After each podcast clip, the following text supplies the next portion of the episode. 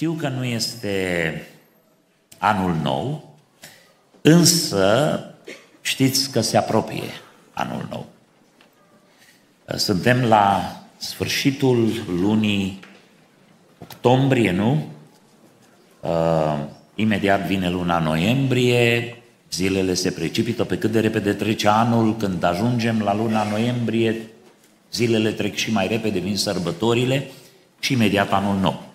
Însă cred că este important și de dorit să rostesc cu ajutorul Domnului în seara aceasta un mesaj legat de anul nou, pe care noi îl citim și îl predicăm de anul nou, pilda smochinului neroditor din Luca 13, 6 la 9, pentru că se apropie sfârșitul anului și înainte de a ne face socoteli pentru anul nou, înainte de a lua hotărâri în anul nou, dintre care pe majoritatea le pierdem pe drum și le ignorăm, haideți să ne facem un bilanț al anului care aproape s-a scurs. Pentru că în dreptul fiecăruia dintre noi, Dumnezeu are momente de evaluare și este foarte bine atunci când ne evaluează Dumnezeu să avem greutate. Vă aduc aminte de un împărat pe care Dumnezeu l-a confruntat în mod profetic. Este vorba de împăratul Belșațar și căruia i-a spus, ai fost cântărit. Și când te-am cântărit, te-am găsit ușor. Uh, spre deosebire de sistemul nostru de gândire modern, unde atunci când ne așezăm pe cântar, uh, vrem să fim cât mai ușori. În cântarul lui Dumnezeu trebuie să fim cât mai grei, să fim oameni cu greutate. Și aș vrea să adresez acest cuvânt pentru ca să nu ne evalueze niciodată Dumnezeu înainte să ne evaluăm noi înșine. Și atunci când ne evaluăm cu sinceritate, cu inimă deschisă, înaintea cuvântului lui Dumnezeu și prin cuvântul lui Dumnezeu, să luăm măsuri în dreptul vieții noastre. Pentru ca să fim pregătiți atunci când vom trece prin examenul cel mai important, evaluarea cea mai importantă, cea pe care ne face Domnul. Dacă nu vă cer mai mult din respect pentru cuvântul Domnului, aș vrea să ne ridicăm în picioare. Să deschidem cuvântul Domnului la Evanghelia după Luca, din capitolul 13, de la versetul 6 la versetul 9. Noastră veți spune, frate, ai spus că citești pilda smochinului neroditor și de fapt citim câteva versete înainte de pilda smochinului neroditor, pentru că acestea sunt versetele de context, iar pilda o vom predica verset cu verset și îl vom citi pe fiecare dintre aceste versete atunci când îi va veni rândul. Luca 13 de la versetul 1. În vremea aceea au venit unii și au istorisit lui Isus ce se întâmplase unor galileieni, al căror sânge îl amestecase Pilat cu jertfele lor. Credeți voi, le-a răspuns Isus, că acești galileeni au fost mai păcătoși decât toți ceilalți galileeni pentru că au pățit astfel? Eu vă spun nu, ci dacă nu vă pocăiți, toți veți pieri la fel. Sau acei 18 inși peste care a căzut turnul din Siloam și a omorât, credeți că au fost mai păcătoși decât toți ceilalți oameni care locuiau în Ierusalim? Eu vă spun, nu. Ci dacă nu vă pocăiți, toți veți pieri la fel. Amin. Mă rog din toată inima ca Domnul să binecuvânteze propovăduirea, ascultarea și împlinirea cuvântului Sfânt în viețile noastre. Amin. Vă invit să reocupați locurile.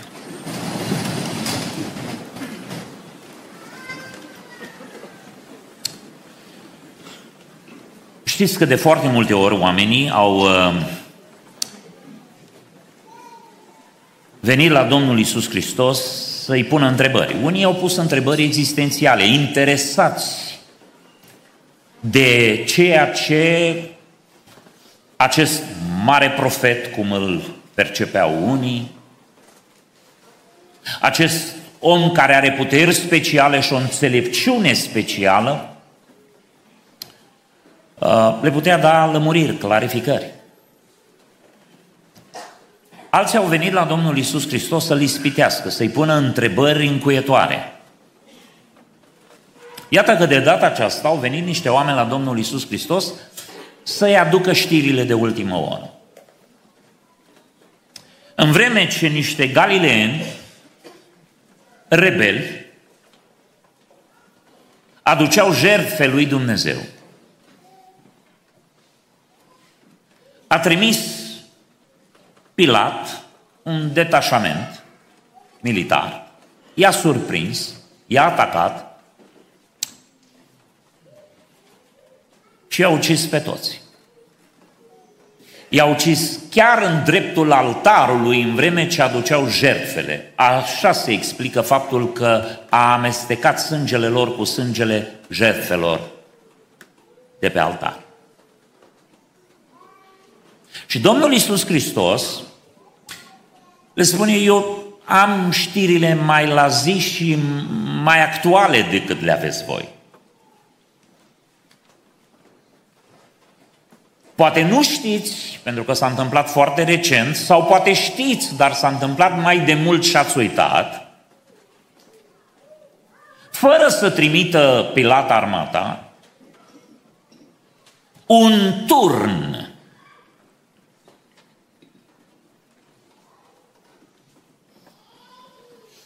s-a prăbușit în Siloam.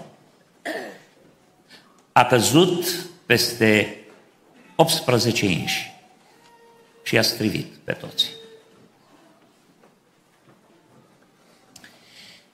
Și acum Domnul Iisus Hristos transformă știrile acestea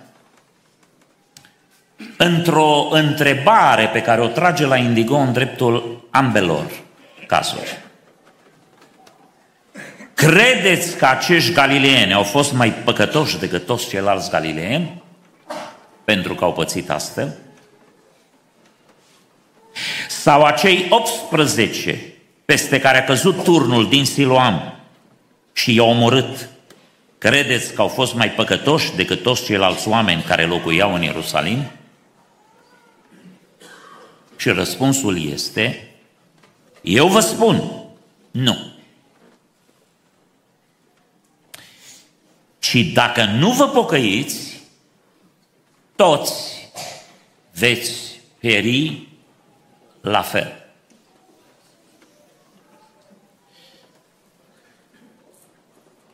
Din această conversație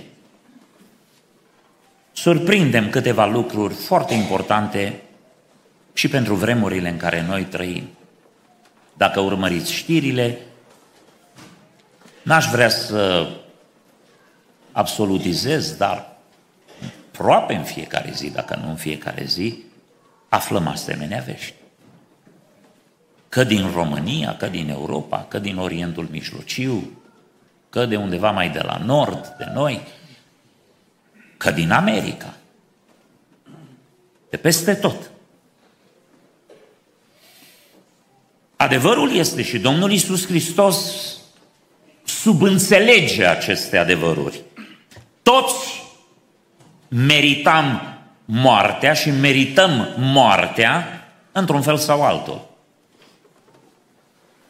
Pentru că de la primii oameni care au căzut în păcatul neascultării și care au contaminat genetic întreaga rasă umană, ne naștem cu instinctul păcatului în noi, în compoziția noastră genetică, dacă vrea cineva să mă contrazică, um, am să-l contrazic și eu. Um, știți că toată lumea spune că copiii se nasc perfecți. Nu, copiii nu se nasc perfecți. Copiii se nasc rău, răi. Uh, doar pentru că încă nu au capacitatea de a înfăptui răul și de a-l gândi, pentru că trebuie să așteptăm puțin să crească, asta nu înseamnă că se nasc perfecți, cu minți, drăgălași. Știți că toți monștrii istoriei au fost bebeluși.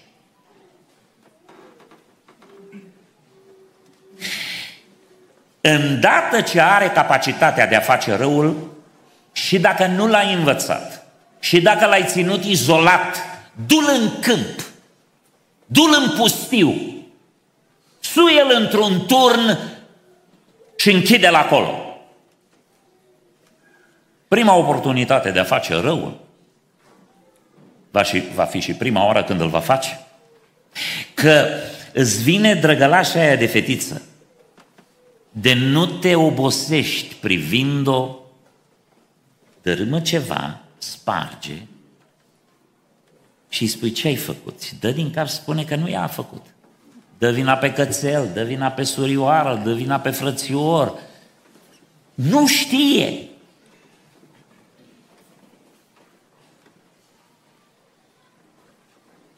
Nu ne naștem inocenți datorită faptului că răul nu este în noi, ci doar datorită faptului că încă nu avem capacitatea de a-l gândi și de a-l înfăptui. De ei puțin timp să crească.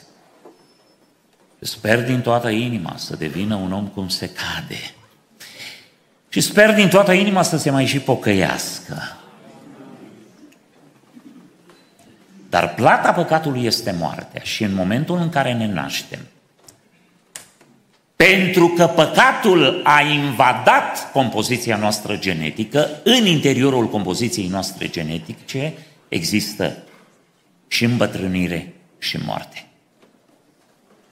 Nu îmbătrânim datorită anilor și nu murim datorită bolilor. Acestea sunt consecințele păcatului. Murim datorită păcatului. Dumnezeu nu ne-a creat să murim. Și Domnul Isus Hristos spune, ă, nu vă uitați la ei că au murit. Acum spune, dacă nu vă pocăiți, toți veți pieri la fel. Dacă Domnul ar fi spus, dacă nu vă pocăiți, toți veți muri și atât, ar fi fost un neadevăr. Pentru că și cei care se pocăiesc și cei care nu se pocăiesc mor. Tesalonicenii au avut o criză teribilă din cauza faptului că n-au înțeles suficient de repede acest lucru. Ei numai ce se pocăiseră și vă rog să citiți acasă, poate că vă trezesc curiozitatea, pentru că un pocăit adevărat ar trebui să citească Biblia o oră pe zi, cel puțin o oră pe zi, și să se roage cel puțin o oră pe zi. Eticheta de pocăit nu înseamnă că ai făcut botezul, ci înseamnă că trăiești o viață de pocăință și viața de pocăință, fără o oră de scripturi și fără o oră de rugăciune, că un meci durează două ore. Un film durează două ore. Și pe la meciuri și pe la filme au început să se mai ducă și pocăiții. Din nefericire, din păcate. Dacă ai timp de așa ceva, îți spun eu, ștergele din calendarul tău și înlocuiește-le cu o oră de rugăciune și cu o oră de scripturi. Stimate frate, soră, tânăr. Realitatea este că în compoziția noastră genetică a fost scrisă moartea, murim din cauza păcatului, și pocăiți și nepocăiți. Și atunci când le scrie prima epistolă tesalonicenilor, este datorită faptului că tesalonicenii se confruntă cu această criză existențială și Pavel vrea să o clarifice. De fapt, trei mari probleme au avut tesalonicenii. În primul rând, faptul că au început să moară între ei, părinților, fraților, surorile lor, copiilor. Și au fost șocați pentru că Evanghelia ei au primit-o cu dorința de a ajunge la Domnul, cu dorința transformării atunci când vor fi răpiți la cer.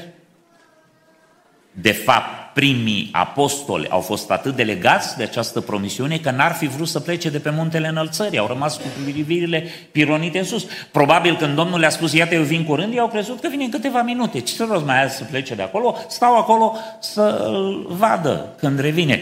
Și li s-a spus, bărbați galileeni, de ce stați cu privirile pironite în sus, plecați în Ierusalim, că aveți treabă. Trebuie mai întâi să așteptați făgăduința botezului, umplerii cu Duhul Sfânt și apoi veți fi martor până la marginile pământului. Aveți ani, aveți sute de ani, aveți mii de ani. Până când să vă gândiți, oh, ne uităm în sus, că Domnul e gata să apară. Tesalonicenii așa au crezut. Și când au început să moară, ăsta le-a creat mari dubii. De aceea veți vedea că Pavel clarifică problema aceasta și spune să nu vă îngrijorați de cei care pleacă, ca și când e o tragedie, ca și când sunt pierduți, pentru că da, la răpirea bisericii nu este doar o transformare, unii vor fi transformați, este și o înviere. Cei care au murit în Domnul vor fi înviați și nu vor lua înaintea lor. N-au prioritate, n-au un statut superior cei care vor fi rămas în viață. Și mai întâi vor învia din țărână cei care au dormit în Domnul. Și clarifică lucrul acesta. O a doua mare problemă pe care o au tesalonicenii este că au început să aibă necazuri foarte mari, au început să fie prigoniți. Au început să le fie confiscate averile să fie aruncați în pușcărie și chiar martirizați pentru credință. Și ei au confundat necazurile acestea cu mânia lui Dumnezeu de la sfârșitul vremurilor. Probabil că or fi primit și o scrisoare, pentru că Pavel menționează lucrul acesta sau cineva o fi transmis o învățătură că deja a venit răpirea bisericii, ei n-au fost pregătiți, au rămas pe pământ și au intrat în mânia lui Dumnezeu. Și atunci Pavel le spune nu sunteți în mânia lui Dumnezeu, am fost rânduiți să trecem și prin necazuri, pentru că noi urmăm pe Domnul Isus Hristos și călcăm pe urmele Lui și după cum Domnul Isus Hristos a fost urât, batjocorit, persecutat și sacrificat de răutatea oamenilor, când voi veți călca cu adevărat pe urmele Lui, veți avea parte de soarta Lui, veți îndura o cara Lui. Pentru că dacă lumea l-a urât pe El, vă va urâ și pe voi. Să fim foarte atenți în această lume pe care o considerăm civilizată și despre care spunem, e, asemenea lucruri nu se mai pot întâmpla astăzi. Să știți că în secolul 20 au fost sacrificați și martirizați mai mulți creștini decât în primele 19 secole la un loc. Repet și vă spun, în secolul 20 au fost striviți sub ura și răutatea lumii. Mai mulți creștini decât în primele 19 secole adunate la unul. Asta este lumea civilizată în care trăim. O lume civilizată în care li se taie capul bebelușilor. Și nu mai pomenesc alte și alte atrocități în numele unei religii a păcii. Dar o religie îmbibată în demonism. Și până să ne batem cu pumnii în piept, nu trebuie să uităm. Creștinismul tradițional s-a îmbătat de sângele Sfinților în erele negre ale evului mediu și nu Pentru că asta se întâmplă atunci când oamenii denaturează credința și se depărtează de cuvântul lui Dumnezeu, care este singurul adevăr absolut în baza căruia trebuie să ne bazăm crezul și viața.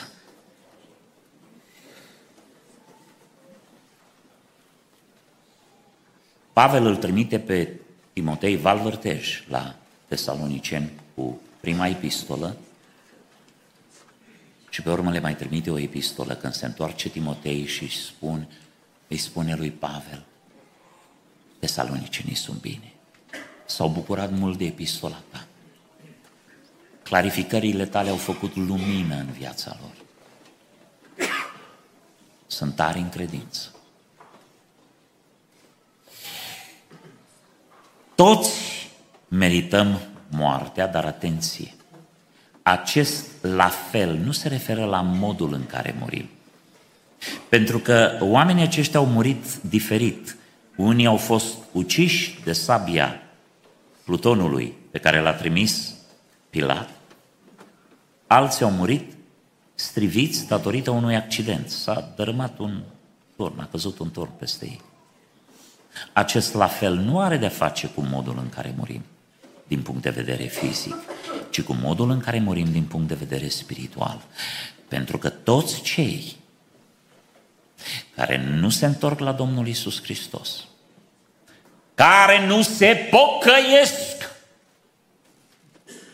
sunt bucuros și mândru că am fost porecliți pocăiți.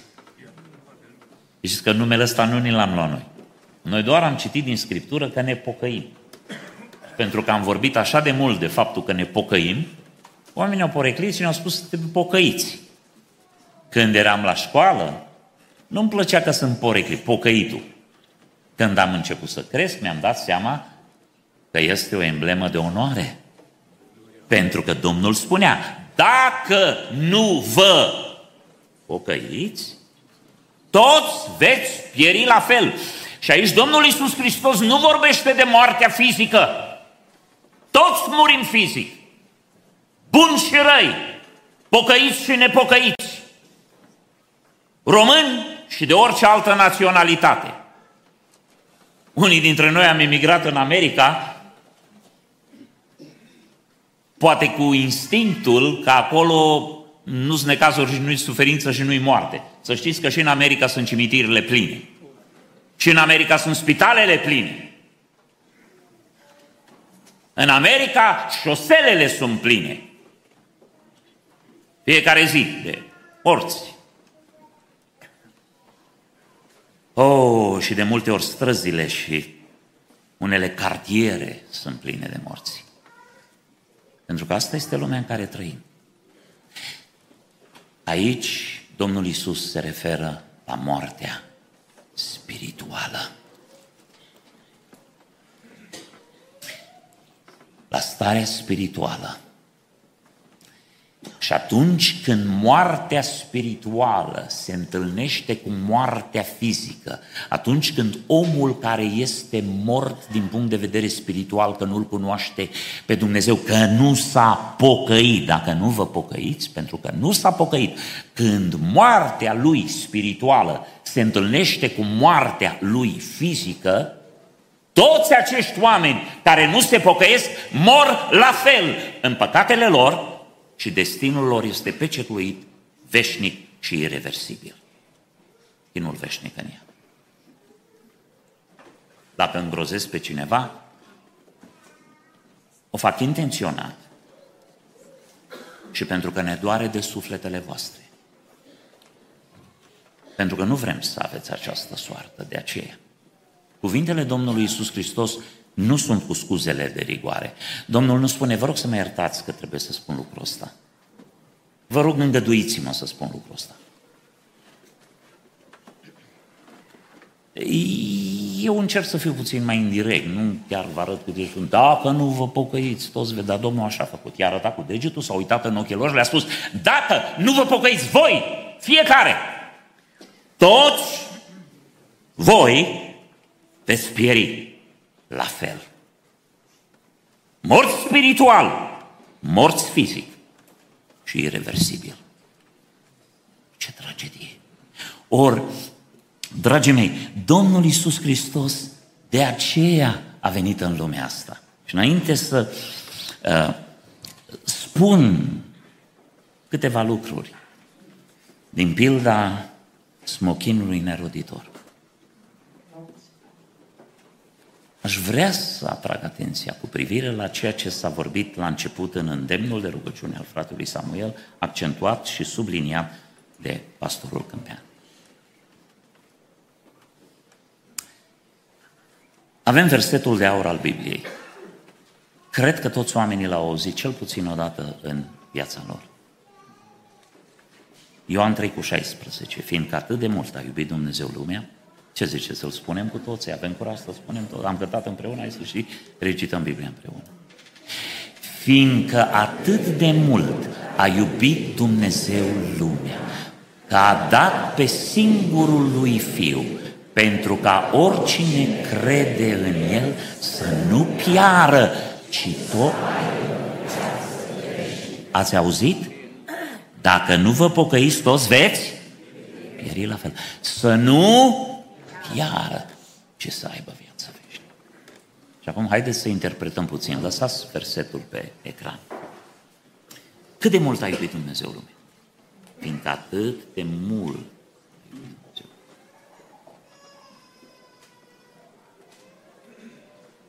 1. A dat pe singurul lui Fiu. Când l-a dat pe Domnul Isus Hristos, Dumnezeu a dat tot. În Daniel, în profeția lui Daniel despre Mesia, despre unsul, spune că unsul va fi stârpit și nu va avea nimic. Dumnezeu și-a scos buzunarele pe dos a riscat tot de dragul nostru și pentru mântuirea noastră. Pentru că Hristos a fost totul lui Dumnezeu. Cât de mult a iubit Dumnezeu lumea? A dat tot. Pentru ca oricine crede. Oricine poate să creadă în El. Pentru ca toți. Adică Domnul a dat tot pentru toți. Să nu piară, ci să aibă ce? Păi viață veșnică ce înseamnă? Înseamnă tot. Dacă ar trebui să traducem în ideea aceasta a întregului, versetul de aur al Bibliei, el ar suna așa. Fiindcă atât de mult a iubit Dumnezeu lumea, absolutul iubirii lui Dumnezeu, totul iubirii lui Dumnezeu, că a dat tot pentru ca toți să aibă totul. Lăudați să fie Domnul! Și acum, sunt câteva principii ale pildei smochinului neroditor pe care aș dori să le parcurgem în scurt pentru ca să ne putem evalua. Primul principiu al pildei smochinului neroditor este principiul sădirii. Versetul 6, el a spus și pilda aceasta, un om avea un smochin sădit în via sa. Principiul sădirii. În Isaia 61, În mod profetic sunt cuvintele Domnului Isus Hristos pe care avea să le rostească în sinagoga din Nazaret. Duhul Domnului Dumnezeu este peste mine, căci Domnul m-a uns și știți, să aduc prinșilor de război zbăvire, mai departe, ca să fie numiți terebinți ai neprihănirii, terebinți erau niște pomfalnici puternici, un sad al Domnului, ceva sădit, ca să slujească spre slava Lui. În psalmul 92, cu 13, cei sădiți în casa Domnului înversesc în curțile Dumnezeului nostru. Primul principiu este principiul sădirii. Când vorbim despre principiul sădirii, vorbim despre un Dumnezeu atotputernic care te-a sădit în lumea Lui. Știu că te-ai născut în familia în care te-ai născut și din părinții tăi. Dar tu vii de la Dumnezeu, pentru că în Genesa cuvântul Domnului ne spune Dumnezeu nu are o cămară de suflete din care ia câte unul și îl trimite pe pământ. Sufletul are un moment de început, are un moment al nașterii lui. Și apoi este veșnic, fără final. Noi nu suntem preexistenți. Singurul preexistent a fost Domnul Isus Hristos. singura ființă care s-a născut în lumea asta preexistență, de aceea el s-a născut, dar termenul potrivit pentru nașterea Domnului Isus Hristos este că s-a întrupat, a luat trup, pentru că el deja exista. Toți ceilalți oameni care s-au născut, spune Biblia că Dumnezeu l-a făcut pe om din țărâna pământului și a suflat suflare de viață în țărână, în pământ, în trupul acela modelat de Dumnezeu. Și astfel s-a făcut un suflet viu. Este identitatea noastră trinitară. Suntem trup, suflet și duh. Prin intersecția dintre trup, ceea ce este material, și duh, ceea ce este dumnezeesc, a luat ființă sufletul. Sufletul are în componența lui rațiune, sentimente și voință. Este punctul central în Biblie, ori de câte ori citiți despre minte și despre inimă, să știți că nu vorbiți despre creier și despre inimă. Creierul este un procesor, inima e o pompă. Acolo este vorba de suflet. Este vorba de identitatea noastră centrală. Ce spunea cuvântul Domnului? Când moare un om, Duhul se întoarce la Dumnezeu care l-a dat și trupul se întoarce în țărână, de unde a fost luat. Ce rămâne este sufletul care nu mai dispare, care nu moare niciodată și care are un destin veșnic oricum. Noi când vă chemăm la pocăință, noi nu vă oferim eternitatea, noi vă oferim eternitatea cu Dumnezeu. Eternitatea oricum o aveți. Ei, El te-a sădit în lumea asta. Te compară cu un copac. Și dacă ești credincios în Biserica Domnului, te-a mai sădit odată, te-a sădit în pământul sfânt al nașterii din nou, în trupul bisericii. Și prin pilda smochinului neroditor, el te consideră un copac. Știți că din punct de vedere profetic Israelul este un pom. Este tratat ca un smochin. Mai mult, Domnul Iisus Hristos vorbea de ramuri, la fel și uh, Apostolul Pavel, niște ramuri firești, naturale. Dumnezeu l-a ales pe Avram să fie o seminție specială. Și când ramurile acelea au fost tăiate, când securea a fost înfiptă la rădăcina acelui pom, a fost datorită neascultării, datorită idolatriei, pentru că Dumnezeu pedepsește aceste lucruri. Dar a fost pomul sădit de Dumnezeu în lumea Lui, că toată lumea Lui, tot universul e al Lui, totul îi aparține, El este creator. Cu alte cuvinte, tu ești proprietatea lui Dumnezeu, de drept, dacă nu și de fapt. El are drept de proprietar asupra ta prin creație. Pentru că existi datorită lui. Apostolul Pavel în Areopac spunea, suntem fii de Dumnezeu, din neam de Dumnezei, pentru că El ne-a creat. Dumnezeu ne-a creat. Cita un poet de-a lor care nu știa despre ce vorbește, Pavel a clarificat lucrul acesta. Suntem făcuți de mâna lui Dumnezeu. Are drept de proprietar prin creație. Fiecare dintre noi, dacă creăm ceva, suntem proprietari pe lucrul respectiv, stăpâni pe lucrul respectiv.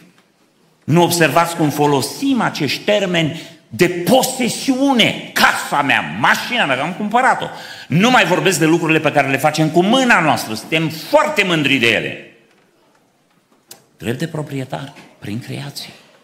În al doilea rând, drept de proprietar, prin jertfa, prin ceea ce a plătit pentru noi. Ascultați, frați și surori, că tot vorbim de iad și de cei care vor pieri, nu numai fizic, ci și veșnic. Știți că Biblia folosește pentru uh, cei credincioși și neprehăniți care vor învia termenul de întâia înviere. Pentru cei care vor învia pentru pedeapsă veșnică, Biblia nu mai folosește termenul de înviere, îi zice moartea a doua. Pentru că despărțirea de Dumnezeu este moarte, dar este o moarte conștientă. Perpetu chinuit în focul veșnic. Și dacă vorbim de lucrul ăsta, Foarte mulți uh, au dileme, dar cum poate un Dumnezeu plin de dragoste să trimită oameni în iad? De ce face lucrul ăsta? Și dacă, hai să zicem că merită, ce să facem și noi un purgatoriu? Că unele denominații creștine au inventat un pas către reabilitarea din chinul veșnic, inventat că nu e în Biblie, dintr-o scoarță în alta citiți să vedeți că nu există, dar uh, încearcă să fie să-L salveze pe Dumnezeu de jena de a trimite oameni în iad o veșnicie, să-i lase chinui acolo pentru totdeauna. Uh, dragii mei, niciun om nu este aruncat în iad uh, de altcineva decât de el însuși. Uh, vedeți, plata păcatului este moarte. Biblia este briliantă atunci când descrie aceste concepte. Pentru păcat trebuie plătit. Ma, domnii demnitari mă înțeleg cel mai bine că au forțe de poliție pe care le pun să-i prindă pe oameni cu infracțiuni. Și există un sistem de justiție în societatea noastră care spune, doamne, te-am prins că ai depășit viteza, plătești o amendă.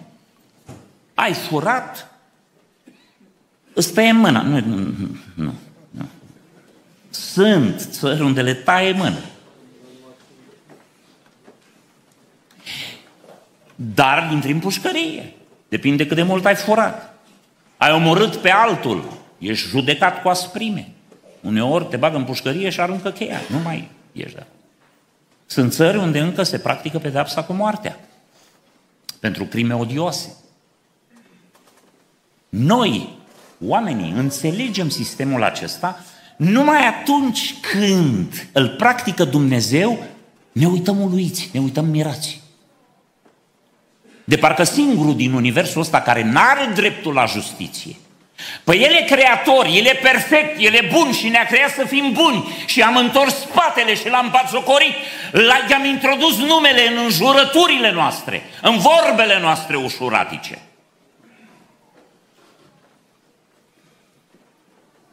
Ne-a comandat un stil de viață, cum să trăim. Și noi facem tocmai invers, că e în natura noastră să ne opunem tuturor rânduierilor și regulilor. Și pe urmă, când ne pedepsește, spune, da, că, da, da, de unde vine treaba asta? Cu toate că noi, inclusiv în familiile noastre, folosim acest sistem de justiție și ne mai pedepsim copiii. În iad vor ajunge oamenii care prin păcat se fac vinovați împotriva lui Dumnezeu. Și Dumnezeu este foarte bun, dar este și foarte drept. Și dreptatea lui Dumnezeu cere pedepsă. Și cere pedepsă capitală, pentru că fiecare ofensă nu este ofensă împotriva unei societăți, împotriva unui om, este ofensă împotriva Creatorului și Stăpânului absolut al Universului și al lumii nevăzute. Acum, dacă întrebați unde este dragostea lui Dumnezeu, vă spun eu unde este. Dragostea lui Dumnezeu l-a trimis pe Hristos la cruce pentru că nu există iertare de păcate fără vărsare de sânge. De aceea în Israelul de altă dată se aduceau jertfe. Cineva trebuie să plătească în mod capital pedepsa păcatului pentru că, încă o dată spun, Dumnezeu ne-a dat viața să o trăim într-un anumit fel și noi am murdărit Universul. Am îmbâxit și îmbibat pământul de răutate, de lacrimi, de sânge. Și Dumnezeu cere un răspuns penal extrem pe măsura ofensei pe care orice păcat o proferează împotriva Creatorului. Și când l-a dat pe Domnul Isus Hristos, l-a dat să plătească pentru păcat. Și în seara asta vine și spune, auzi, eu am drept de propriu, eu pot să fac ce vreau cu tine. Dar l-am trimis pe fiul meu să plătească prețul pentru ca să nu ajunge în iad, ci să ajunge în rai. Și sunt foarte mulți oameni care întorc spatele lui Dumnezeu și spun, n-am nevoie, eu sunt descurcăreț. Ați auzit expresii de genul, mă duc și unde se duce toată lumea. Vai de tine! Bă, cum se... Oi vedea eu Noi, în natura noastră, noi românii suntem printre cei mai descurcăreți din lumea asta. Oriunde se duc românii, sunt grozav de descurcăreți. Învață imediat sistemul, învață... Cineva spunea că în America românii au descoperit ultima șmecherie. Munca grea și cinstită. Și sunt descurcăreți, își deschid afaceri. Mă iertați, stimați români, la poarta eternității nu se descurcă nimeni. Pentru că la poarta eternității nu stă un om, nu stă un guvernator cu un pluton de soldați, nu stă... Pe toți ăștia îi mai putem păcăli, îi mai putem ocoli, mai putem fugi de el, ne mai punem un cititor de la de radar să identificăm pe unde este, să încetinim pentru o vreme. Ne descurcăm! Mai dăm un număr, spunem, cum putem să facem altfel? Și sunt suficienți oameni în lumea asta care să accepte altfel decât așa cum este legal. Dar ascultați, Dumnezeu nu are nevoie să fie mituit de nimeni. Dumnezeu nu are nevoie de nimic de la nimeni, pentru că oricum sunt toate ale Lui. La poarta eternității nu te descurcă decât un singur lucru, prețul plătit de Domnul Isus Hristos. Și psalmistul spunea odinioară, că de aia stau oamenii în iad eternitate. Prețul răscumpărărilor, ce înseamnă răscumpărare? Înseamnă să recuperezi o proprietate înstrăinată. Asta înseamnă răscumpărare, răscumperi. Un lucru care ți-a aparținut și îl iei înapoi. Prin păcat noi ne-am vândut diavolului și Dumnezeu prin Domnul Isus Hristos ne răscumpără. Știți că întotdeauna prețul răscumpărării este mai mare decât prețul vânzării. Și Domnul Dumnezeu a dat totul pentru răscumpărarea noastră. Prețul răscumpărării lor este așa de mare că nu se va face niciodată. Ce înseamnă asta tradus în înțelesul nostru material al lucrurilor? Dacă fiecare atom, dacă toată substanța materială din univers, nu de pe pământ, toate metalele prețioase de pe toate planetele din univers, toată energia imensă produsă de toate stelele, dacă toate ar putea fi acumulate, strânse și convertite în valori materiale, din tot universul, toate galaxiile, nu acoperă prețul răscumpărării unui singur suflet.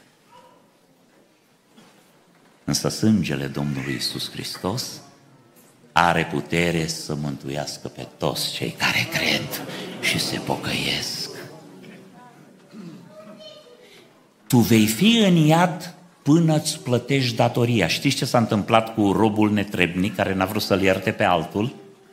Lui se iertase datoria, o datorie mult mai mare, și el nu a vrut să-l ierte pe celălalt. Și zice că stăpânul l-a chemat înapoi și a spus, rob netrebnic, eu ți-am iertat ție tot și tu nu vrei să ierți fratelui tău puțin. Aruncați-l în închisoare și să stea acolo până plătește toată datoria, până la ultimul bănuț. Ori datoria ta înaintea lui Dumnezeu este un infinit. Și numai infinitul putea acoperi distanța dintre tine și Dumnezeu. Adică Domnul Isus Hristos. Vedeți, uh, în Iacov spune, apropiați-vă de Dumnezeu și Dumnezeu se va apropia de voi. Unii au schimbat, că avem noi zicătorile noastre, ce dacă faci un pas spre Dumnezeu, Dumnezeu face doi spre tine. Nu face doi, că Dumnezeu uh, e prea mare și prea puternic și e un atlet prea perfect ca să-i trebuiască doi pași până la tine. El dintr-un pas ajunge la tine. Întrebarea se pune cât e pasul tău și cât e pasul lui. Păi, dacă El e infinit și noi suntem, dați-vă dumneavoastră ce cifră vreți. 1, 2, 5, 7. Știți matematică. Diferența dintre orice număr, oricât ar fi de mare, trilioan. Quatralion. Și infinit este tot infinit. Adică tu atunci când faci un pas spre Dumnezeu, n-ai acoperit nimic din infinit. Singurul pas care acoperă infinitul este Dumnezeu. Și spune Biblia că Domnul Isus Hristos, citiți în evrei, a străbătut cerurile, a făcut pasul infinit care te-a adus în prezența Lui și în brațele Lui. Tot ce trebuie să faci este să capitulezi în fața iubirii Lui, să răspunzi acestei iubiri, să accepti jertfa Lui mântuitoare, să te pocăiești, să ai eternitatea cu El, să împlinești Scripturile, că sunt frumoase și îți garantează o viață frumoasă și împlinită. Principiul sădirii. Al doilea principiu este principiul rodirii. A venit să caute rod în el și n-a găsit. Știți de ce a pedepsit Israelul? Le-a spus așa, am să vă lepăt pe voi pentru o vreme, pentru că am să-mi strâng un popor dintre neamuri care va aduce ce? Roadele cuvenite. Roadele pe care este dator să le aducă. Când ești așezat în grădina lui Dumnezeu, pe proprietatea lui Dumnezeu, n-ai voie să faci umbră pământului degeaba. Ce înseamnă a rodi? Pentru că probabil mulți spun, dar ce e aia? Că ne gândim la fructele din livada noastră. Dar pe plan spiritual ce înseamnă? Sunt trei lucruri care înseamnă rodire. În primul rând, roade de caracter. De asta Biblia le numește roada Duhului. Sunt calitățile de caracter transformat al omului născut din nou, al omului care s-a pocăit de rău și de faptele, de roadele acre și sălbatice pe care le-a dus altădată și e vorba de roadele unui caracter transformat. Să fim buni, să fim plini de dragoste, de bunătate, să avem pace, să avem bucurie, să ne înfrânăm poftele, să fim îndelung răbdători. Știți, roada Duhului și toate calitățile ei. În primul rând asta înseamnă roadă.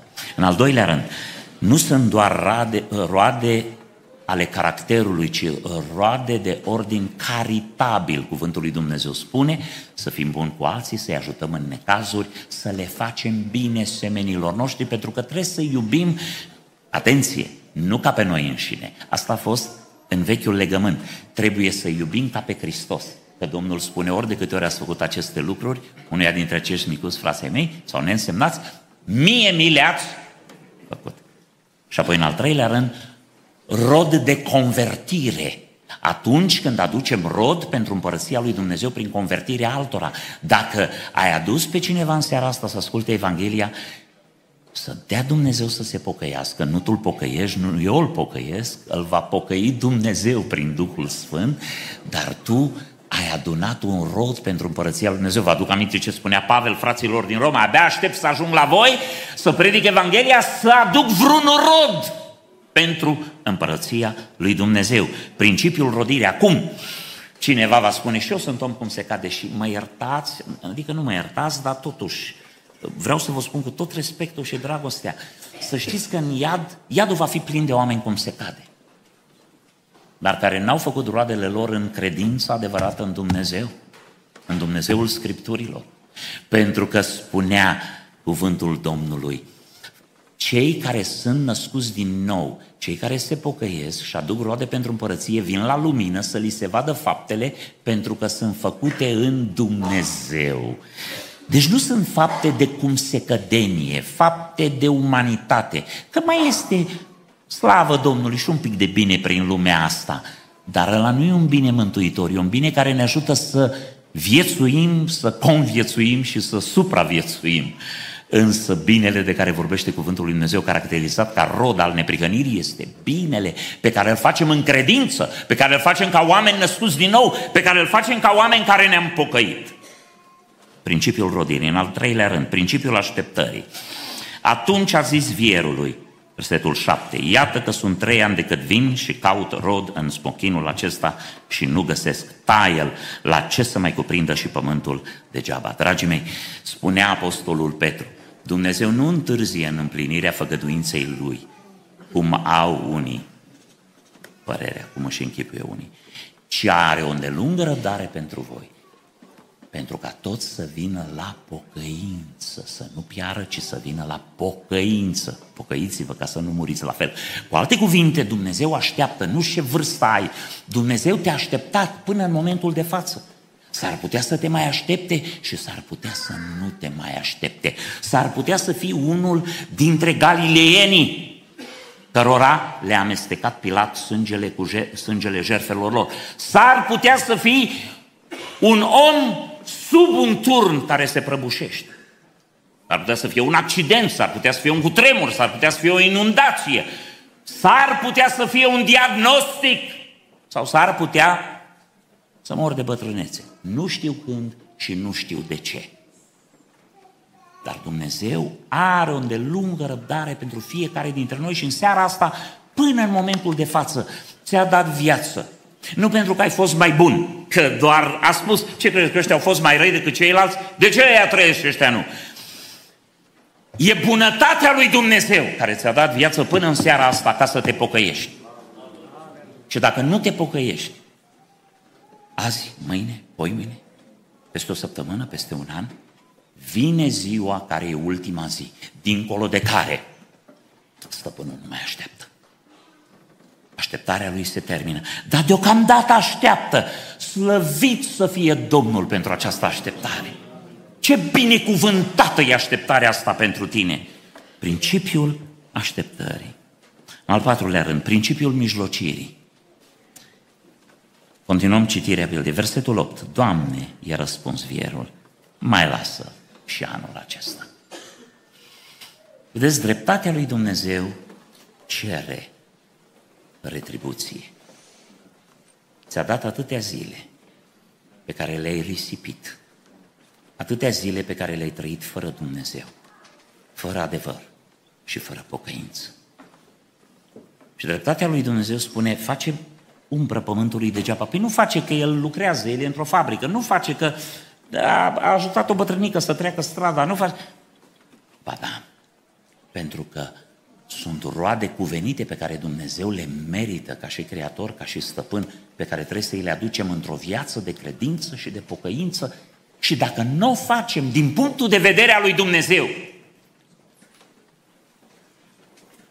am falimentat, am fost neroditori.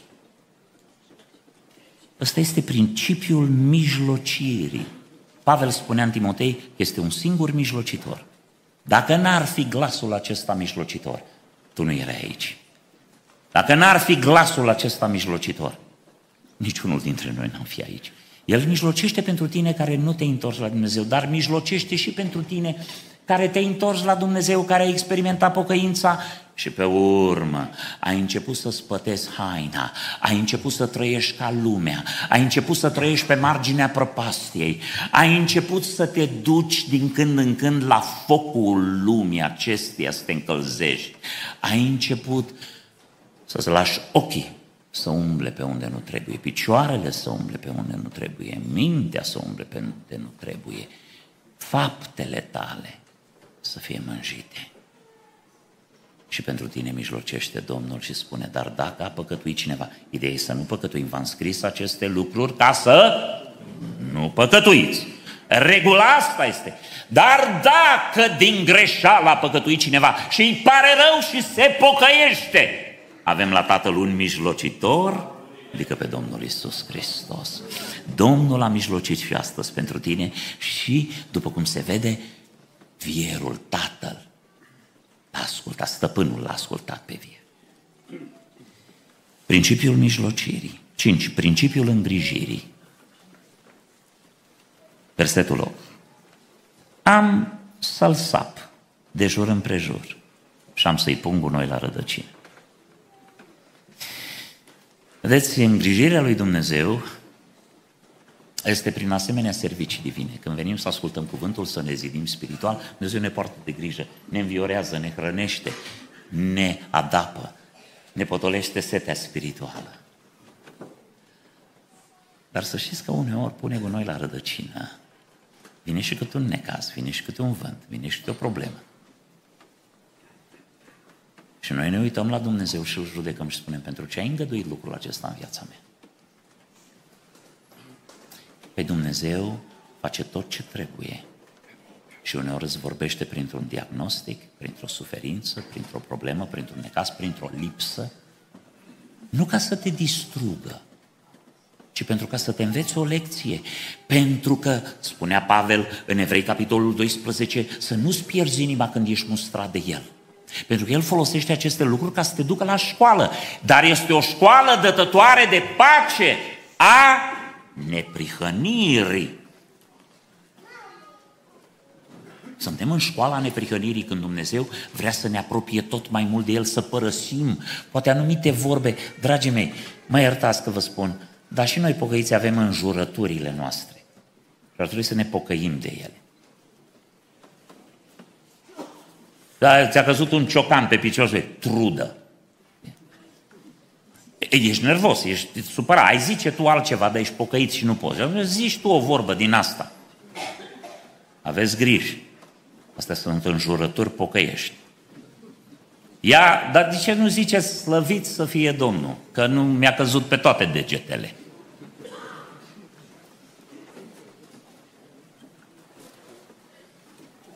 Expresiile acestea ale nervilor noștri ies din firea pământească și nu din duhovnicescul din noi. Sărăcie. Ei, chiar îți dorești? De ce pui un asemenea titlu pe fruntea ta? Fugiți de aceste lucruri. Pentru că Biblia spune că vom da socoteală și de un cuvânt nefolositor. Un cuvânt spus în plus. Poate că nu trebuie să ne pocăim de păcate mari, poate că trebuie să ne pocăim de lucrurile astea. Iartă-mă, frate păstor, mai, mă grăbesc tare de tot. Uh, auziți, una dintre cele mai traumatice experiențe din viața mea a fost într-o zi când conduceam mașina și Duhul lui Dumnezeu m-a confruntat și m-a atacat. O întrebare. Care este ultimul lucru de care te-ai pocăit? Că trebuie să ne pocăim. Și în timp ce conduceam mașina, m-am gândit la ultimul lucru de care m-am pocăit. Adică ceva despre care am spus, Doamne, de astăzi înainte nu mai spun așa. Doamne, de azi înainte nu mai fac așa. Am tras mașina pe dreapta, că mi s-au încețoșat ochii. N-am mai văzut bine fața ochii.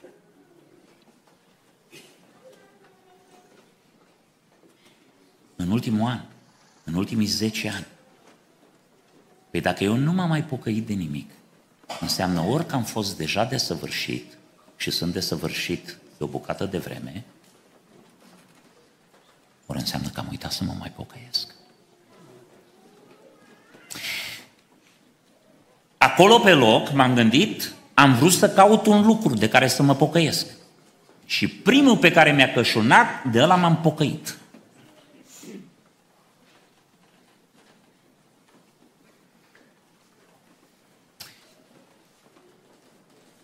Din momentul ăla, la rugăciunile mele de mărturisire, nu mă mai rog în mod general. Doamne, dacă cumva am greșit, știți care e cea mai mare insultă? Să-i spunem Dumnezeu, dacă cumva ai fi greșit cu ceva. Știi tu. Știți de ce facem asta? Pentru că nu ne încheiem conturile în fiecare zi. În Psalmul 90, înțeleptul Moise spunea, toate zilele pierd de urcia ta și că nu ni s-a dat decât o singură zi cât ierbei. Dimineața răsare, și seara este secerată. În fiecare zi trebuie să-ți închizi conturile cu Dumnezeu, pentru că doar ziua aia ți s-a dat. În matematica lui Dumnezeu, după unul nu vine doi, după unul vine tot unul, și unul, și unul. Noi numărăm zile, zice, învață-ne să ne numărăm bine zilele. Fiecare zi e toată viața ta, concentrată în fiecare zi. Și ești chemat să-ți închizi conturile, pentru că dacă pui mâinile pe piept și nu te mai spoli, să ai trecere înaintea lui Dumnezeu. Ne piere memoria până duminică. Și când venim în biserică, spunem, iartă-ne, le știi tu pe toate. Dar asta nu e pentru că noi îl credem pe Dumnezeu atot știutor, măcar că este. Și nu pentru că, ci din lenea noastră spirituală și din inconsecvența noastră spirituală și din nebăgarea noastră de seamă spirituală să ne încheiem conturile în fiecare zi. Că atunci ai memoria proaspătă seara când te duci la culcare. Spune, asta verifică. Nu poți o săptămână întreagă, ți-a mult să o verifici, dar în fiecare seară, când le-ai luat toate la răsfoit, și ai văzut, am zis asta, m-am întâlnit cu cutare, am bărfit împreună, am vorbit la telefon, m-am enervat, i-am trântit telefon, am făcut cu tare, am, făcut, am ajuns acasă, nevastă mea nu terminase mâncarea, m-am am trântit două uși și am bufnit, am dat cu pantofii de pământ. Stimați, toate aceste lucruri, credeți că Dumnezeu se uită zâmbind? Drăgălașii de ei.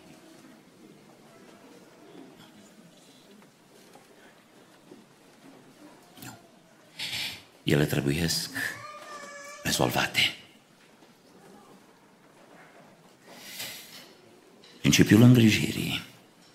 Dumnezeu ne poartă de grijă în toate aceste feluri pentru ca să ne desăvârșească. Apoi principiul avertizării. În versetul 7 spunea, caud rod în smochinul acesta și în versetul 9 zice, mijlocitorul, Poate că de acum înainte va face rod. Dacă nu, îl vei tăia. Interesant! Știți că discuția asta are loc lângă pom? Dumnezeu Tatăl vorbește cu Dumnezeu Fiul. Ei discută între ei. Știți de ce discută lângă pom? Nu pentru ca să tatăl îi spune ca să audă fiul și fiul îi spune ca să audă tatăl. Ei puteau să comunice în mod neverbal. Pentru că ei sunt una în Dumnezeirea. De ce discută lângă pom? Ca să audă pomul. Ca să audă pomul. Puteau să se ducă în birou să stea de vorbă. Nu trebuia să stea acolo lângă pom. Vorbesc unul cu altul de față cu pomul pentru ca să audă pomul acest avertisment. Și vă aduc aminte că Israelul, care e smuchinul lui Dumnezeu din punct de vedere istoric, atunci când era avertizat, citiți în Ieremia să vedeți, zice, o amenințare a Domnului ne amenință. Și atunci Dumnezeu vorbește prin proroc și spune să mă mai prind că mai spuneți o amenințare a Domnului, adică eu, Dumnezeu, Dumnezeu atotputernic, Dumnezeu infinit, stau de vorbă cu voi niște fire de praf, care nu mă ascultați, care sunteți rebeli, care sunteți păcătoși. Și îmi fac tot timpul din univers, pentru voi, că Dumnezeu când intră în creație, tot timpul ni-l oferă nouă. Pentru noi există. Și voi mă jigniți, spune, ea ne amenință. Nu vă avertizez că îmi sunteți dragi și vreau să vă mântuiesc și vă avertizez ca să nu pățiți la fel, ca să nu pățiți la fel. Principiul avertizării. Și în fine, în al șaptelea rând, principiul tăierii. E un principiu divin. Toate acestea sunt principii biblice. Principiul avertizării. Și în fine, în al șaptelea rând, principiul tăierii. E un principiu divin. Toate acestea sunt principii biblice. Taie-l, la ce să mai cuprindă și pământul degeaba, dacă nu, îl vei tăia. Și vine o zi când fiecare dintre noi vom înclina steagul. Spunea cuvântul Domnului că securea a fost înfiptă la rădăcina tuturor pomii. În seara aceasta Dumnezeu te evaluează. În seara aceasta te rog să te evaluezi tu. Și mă gândesc că dacă o vom face cu sinceritate, fiecare dintre noi, ne vom găsi în nevoie de cuvântul esențial, de lucrul esențial pe care îl predică Domnul Isus Hristos în Luca 13. Care este acest imperativ care să ne ajute în seara aceasta? Dincolo de evaluarea noastră, unde ne vom găsi ușor și Dumnezeu ne-a găsit ușor. Pocăiți-vă și credeți în Evanghelie. Dumnezeu să ne ajute la aceasta. Amin.